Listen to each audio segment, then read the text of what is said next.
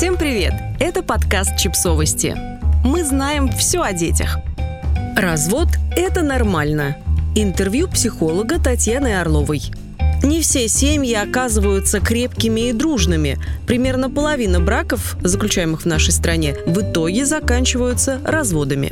Так что тема расторжения брака и его влияния на дальнейшие взаимоотношения между бывшими супругами и их общими детьми более чем актуальна. Психолог Татьяна Орлова рассказала о том, как помочь себе и ребенку пережить развод. Очень часто разводы случаются на первом году жизни ребенка, поскольку в этот период партнеры узнают друг о друге доселе неизведанное. Можно ли заранее подготовиться к кризису в отношениях и как его пережить, не доводя до развода? Распространенная ситуация выглядит так.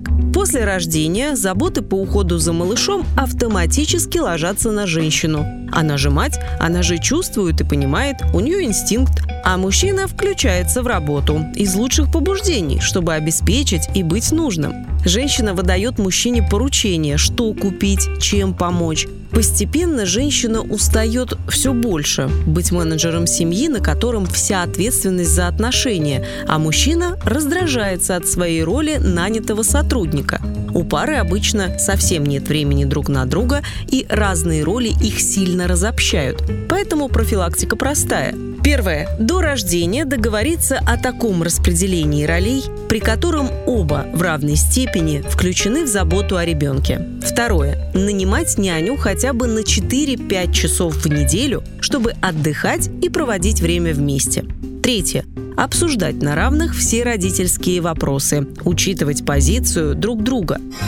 Не всегда люди разводятся по обоюдному согласию. Иногда партнеры не соглашаются на расторжение брака. Как в таких случаях действовать? Прежде всего определиться со своими мотивами, почему я хочу развода, что именно меня заставляет пойти на такой шаг, и есть ли реальные выполнимые условия, при которых я готов был бы сохранить отношения или их нет открыто сказать об этом партнеру. Но трудности с этим чаще всего возникают в парах, где присутствует насилие в любой форме или сильная созависимость. Тогда партнер может заверить вас в чем угодно, лишь бы удержать в отношениях. Поэтому стоит смотреть на реальные действия, а не на обещания. Сохранять семью ради ребенка. Насколько это адекватная позиция? Нужно ли ей следовать на самом деле? Это история, которая досталась нам в наследство от предыдущих поколений, когда развод означал позор, потерю отношений с бывшим супругом, бедность, клеймо безотцовщины на ребенке. Поэтому приходилось оставаться вместе, и цена этого решения была довольно высокой. Холод и напряжение в доме, невозможность новых отношений, ощущение постоянной жертвы, дети, ради которых родители сохранили брак, при этом тоже не очень счастливы. Они испытывают страх, что когда-нибудь родители все же расстанутся, и вину. Из-за них мучаются два любимых человека. Детям отчаянно хочется защитить родителей друг от друга, и они вступают в коалицию с мамой против папы или наоборот. В итоге такие дети несут ответственность за родителей. Это тяжелая нагрузка для детской психики, которая меняет всю структуру характера и потом отражается на дальнейшей жизни.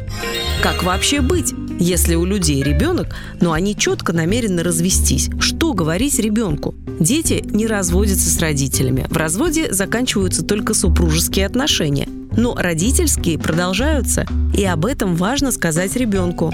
И еще сказать, что он по-прежнему будет видеться и с мамой, и с папой, и никто не будет против этого. И что это не его вина, что родители разводятся, просто так иногда бывает и что ему не надо помогать вам справляться с вашими переживаниями. Вы сами с ними хорошо справляетесь или обратитесь за помощью к специалисту.